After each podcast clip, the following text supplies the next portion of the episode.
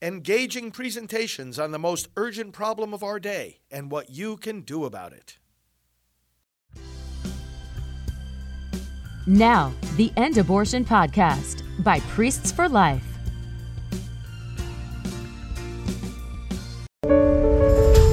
Well, hello, friends. Pro life leader Frank Pavone here, National Director of Priests for Life. Welcome to our time of prayer and scripture reflection. Great to have you with us. Feel free to leave your prayer intentions in the comments. And one of the key prayer intentions we're focusing on in these days is Ohio. We're in a novena of prayer leading up to the August 8th uh, election, whereby the people of Ohio will be able to put a roadblock in front of the pro abortion movement, put a roadblock there to stop the. Um, uh, the, uh, to make it harder for them in November to amend the Constitution because they want to force a fake, invented, never before heard of before Roe v. Wade right to abortion into the state constitution was never intended to be there.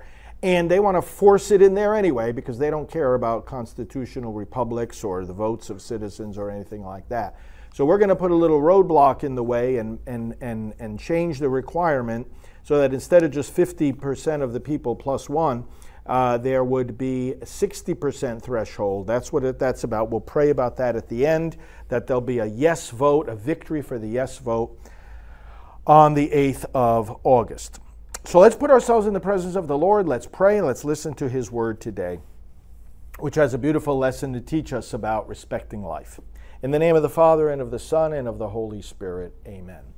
Father, we look to you as the Creator, and we look to your Son as the one through whom and for whom all things have been created. And we look at your Spirit, whom we invoke as Creator blessed, because he hovered over the waters at the dawn of time and brought forth life and beauty and light and order.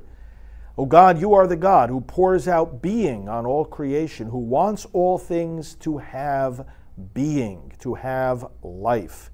God did not make death, your word says. In fact, your word says, O God, that you will destroy death, and you have fulfilled that promise in the death and resurrection of Jesus Christ, looking forward now to our own resurrection. Make us always aware of our identity as the people of life.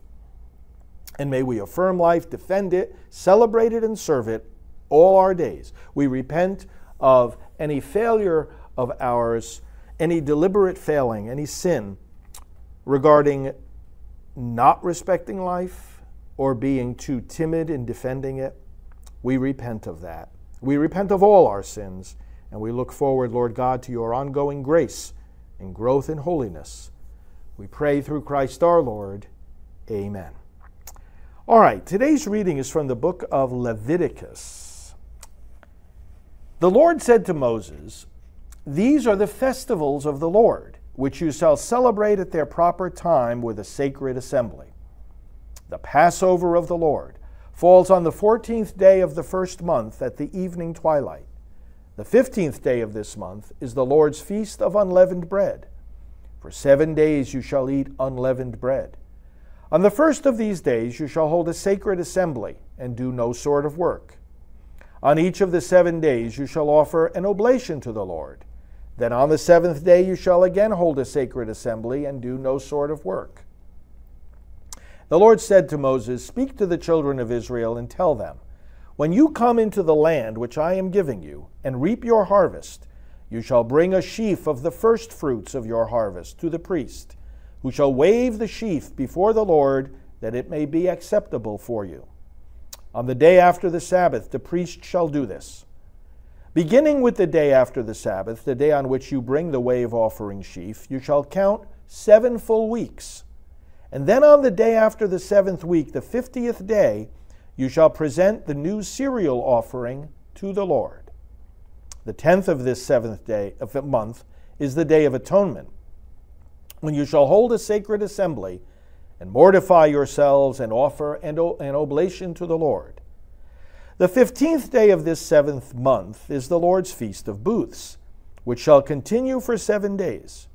On the first day there shall be a sacred assembly, and you shall do no sort of work.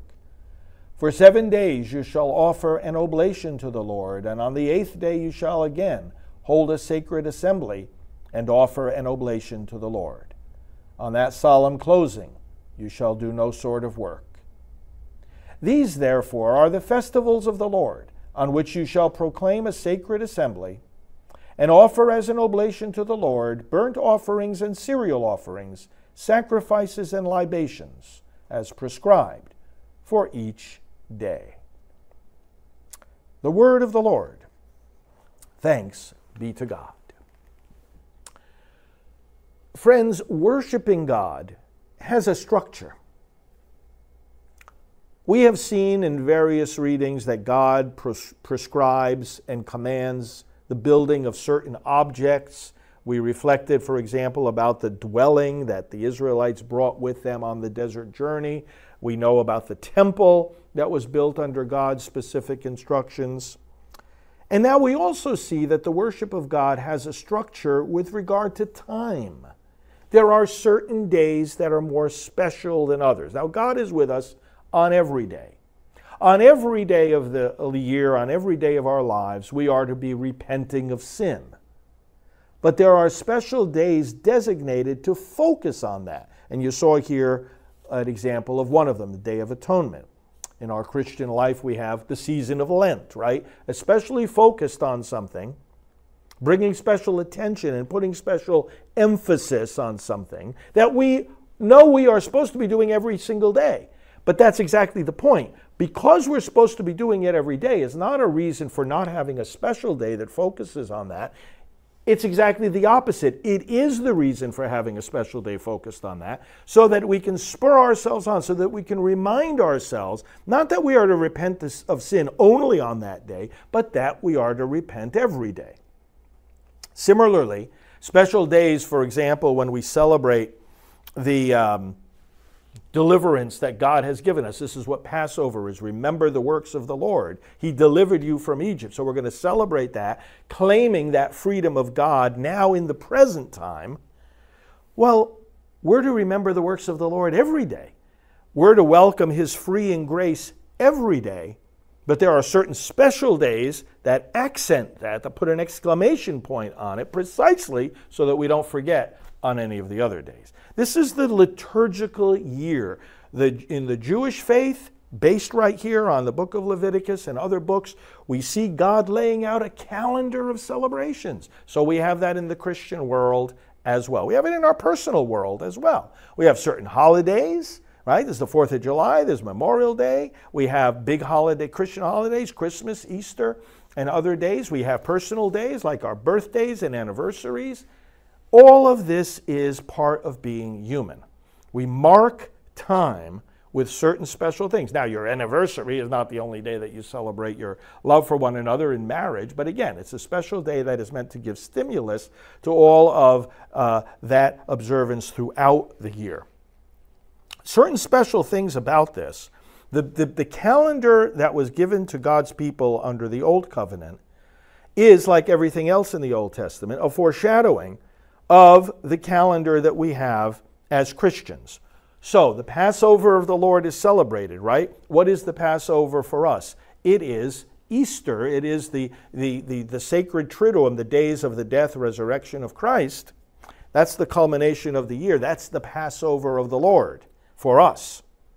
Now, 50 days after the Passover was the Jewish feast of Pentecost. 50 days after our Passover in Christ is the Christian feast of Pentecost. And this is rooted originally in agriculture. This is rooted originally in the fruits of the earth. And it's not that that isn't religious, that's very religious because God is the creator.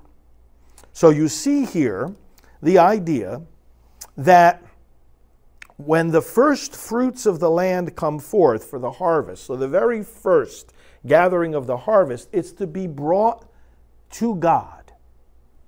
The earth has yielded its fruit. Now, this is based in nature, this is about life, which we'll draw out in a moment. This is about God as the one who gives us everything. So you see how worship is tied in with the the, the rugged earth, the soil, the dirt, the fruit, the rain, the harvest, the growth, the grain. This is all a manifestation of God. Creation proclaims the glory, power, and beauty and intelligence of God and the generosity of God. And so we celebrate that right from the very beginning of salvation history by saying, okay, the earth has yielded its fruit. Here's the grain, here's the cereal, here's the wheat, here's the barley, whatever it is. Lord, I'm bringing it to you. Here are the grapes, here are the olives. There were various different offerings and sacrifices among the Jewish people. And so it's brought before the Lord to say, Lord, we acknowledge a few things here. Yes, we worked to plant and to harvest. Yes, we were patient while the rains came and the growth happened. But all of this, no matter how hard we worked, all of this is your gift. We acknowledge, Lord God, that these, this harvest is not just a result of human effort. It's you, O God, commanding us what to do, and then we receive this as your gift. Furthermore, it all belongs to you. And the fact that the grain of the earth belongs to him is also a sign that our life belongs to him because our life is sustained by that, by that food, by that harvest. The relationship between this natural life and worship of God is key right from the beginning. Look at what happened when our first parents sinned. God, that, that original sin, that choice of death, brought curses, right? But the curses were not just on Adam and Eve that they would die, the curse was also on the land. Genesis 3, um, verse uh, 17 says, Because of this, cursed is the ground because of you. In pain you shall eat of it all the days of your life. Verse 18 Thorns and thistles it shall bring forth for you, and you shall eat the plants of the field. By the sweat of your face you shall eat bread till you return to the ground. So, nature itself is damaged by sin. Not, as, not just our soul that's damaged, and our body, and our relationships, but created nature. So it's harder for the ground to bring forth its fruit. That's why the prophecies of the Messiah are not just about he will come to forgive your sins or to teach you the truth about God, but he will come so that the land is more fertile. Listen, for example, to Isaiah 35. Then shall the eyes of the blind be opened. Natural gifts, not just supernatural. The eyes of the blind shall be opened. Nature, wounded by sin, all suffering, all sickness, all disease, death, all ultimately come from sin. But then shall the eyes of the blind be opened. Ah, now the restoration is happening. And the ears of the deaf unstopped. This is why the miracles of Jesus are so important. It points to who he is as the fulfiller of this prophecy. Then shall the lame leap like a deer, and the tongue of the mute shall sing for joy. For waters, now look, it's going right down to the ground here. Waters break forth in the wilderness, streams in the desert. The burning sand shall become a pool and the thirsty ground springs of water, the grass shall become reeds and rushes. Redemption involves the physical earth. So our stance in Christ is one that recognizes natural life, the crowning of which is human life, birth, pregnancy, safety of the child, nurturing of the baby. All of this is tied in with this. Barrenness is seen throughout the scriptures as a curse. A blessing of God, on the other hand, brings forth fertility and lots of children. And again, it's reflected in the fruitfulness of the earth itself, even right up until the last page of the Bible. We looked at on the very first pages of the Bible cursed is the ground, it will bring forth fruit with, with difficulty. But then look at the very last page of the scriptures, John looking at this new and heavenly Jerusalem, and in the city is the river, and on either side of the river, it says, the tree of life with its 12 kinds of fruit, yielding its fruit each month. Notice, it's not just an annual harvest, it's monthly. This superabundance of life is what is being spoken about here, and not just supernatural life. We have to be careful in the pro life movement not to over supernaturalize things. It's natural life we're talking about. It's fruit from the trees. It's the fruit of the womb. It's human life. And then it says, the leaves of the tree were for the healing of the nations. Sin wounded and brought us the culture of death. The leaves of the tree of life are now for the healing of the nations. So, the religious festivals have their origin in this agricultural cycle. The first fruits are brought as an offering to the Lord. And then we have this correlation with the Christian festival, and we take on a more supernatural meaning here because the Passover is celebrated, and then the people are set free from slavery in Egypt. They go into the desert. And then 50 days later, the law is given on Mount Sinai. Now, not only is this seven week period plus one, 50 days, related to the agricultural harvest, it's now related to the harvest of the law of God, the harvest of the covenant. God appears on Mount Sinai. Moses comes down with the commandments and now gives the people what? Their way of life. Choose life. This is the context for that. God says, Now I've given you the, the first fruits of the covenant, I've given you the law. Now live it, and you'll get the fullness of, of life and salvation. And then in the Christian world, again, the Passover is the death and resurrection of Christ. Christ is the first fruits of those risen from the dead. Paul says it again, it's taking this, this cue from, from natural life. Let's go for a minute to 1 Corinthians 15. We're taking the cue from the natural life. We, le- we have a lesson on the, on the timetable, if you will, of the supernatural life. Um, and the resurrection of the dead is proclaimed here as Christ, the first fruits as in Adam all die, 1 Corinthians 15 22, so in Christ all shall be made alive, but each in his own order. Christ, the first fruits. Then at his coming, all who belong to Christ, we will all rise from the dead. Fifty days after he rises from the dead, the first fruits of the harvest come. For us, the Spirit is poured out. The Spirit is poured out on us at Pentecost. So, Pentecost, originally the giving of the law, is now the giving of the one who writes the law on our hearts, the Holy Spirit. Life matters, timetables matter, feast days matter. Not all time is equal. All time belongs to God Every day we are encountering God, but that doesn't mean it's like a flat plateau. There are certain days that bring more emphasis on certain truths, more grace, more celebration.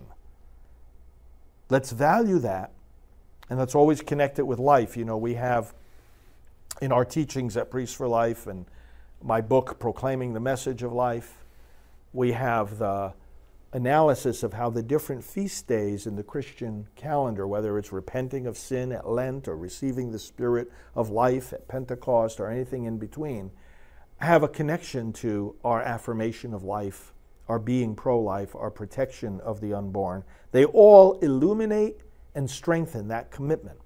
Let's make sure we're learning more about that all the time. Let's go back into prayer and let's pray for Ohio. Lord, we pray today for all the uh, prayer intentions being left by our friends. In the comments, for all the prayer intentions we have in our hearts. And we ask you now, Lord, to grant all those requests, answer all those prayers. And Lord, in this particular way, we pray for an end to abortion. We pray that you stop the efforts of those who want to expand uh, more abortion, make more bloodshed in our land make more money for the abortion industry, in particular in states like Ohio, where the pro abortion people are trying to impose abortion, unlimited abortion, even in the state constitution. They're trying it in other states, Florida, South Dakota, Missouri, and there'll be others too. Lord, in particular, bless Ohio and may the citizens vote yes to put a roadblock in front of these abortion advocates. Let's say this special prayer, you'll find it at prayercampaign.org for victory in Ohio. Lord of life, Father of all, we thank you for the great victories that you have brought us as we work to protect the unborn and their moms, dads, and families from the violence of abortion.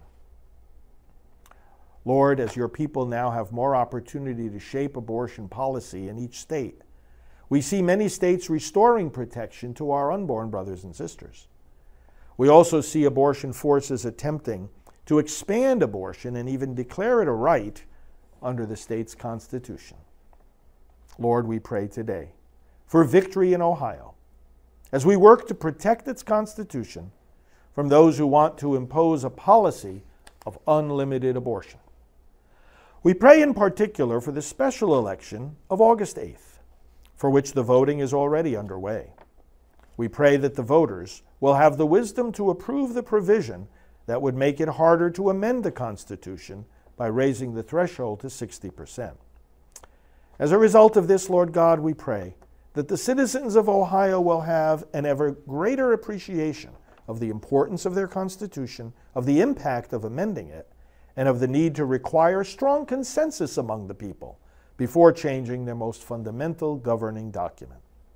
Lord, bring victory to the yes vote on August 8th so that it will be more difficult for promoters of abortion to change the Ohio Constitution later into a ticket to unlimited abortion. May your people speak up for what is right, take action for what is just, and make the sacrifices necessary to preserve the sanctity of life and family. We pray through Christ our Lord. Amen. Please get that prayer at prayercampaign.org. Have your churches say it this weekend. The vote is coming up on August 8th. Let's pray now as Jesus taught us Our Father, who art in heaven, hallowed be thy name. Thy kingdom come, thy will be done on earth as it is in heaven. Give us this day our daily bread, and forgive us our trespasses, as we forgive those who trespass against us. And lead us not into temptation, but deliver us from evil. For thine is the kingdom, and the power, and the glory, forever and ever. Amen. Hail Mary, full of grace, the Lord is with thee. Blessed art thou among women, and blessed is the fruit of thy womb, Jesus. Holy Mary, Mother of God, pray for us sinners, now and at the hour of our death. Amen. Glory be to the Father, and to the Son, and to the Holy Spirit, as it was in the beginning, is now, and will be forever. Amen. Thanks, friends. Victory in Ohio. Contact all your friends there. Put things up on social media so even if you don't know people there, people there still can see it. Let's get some victory here. God bless you. Support our work. Stay connected to our programs. We will talk to you soon.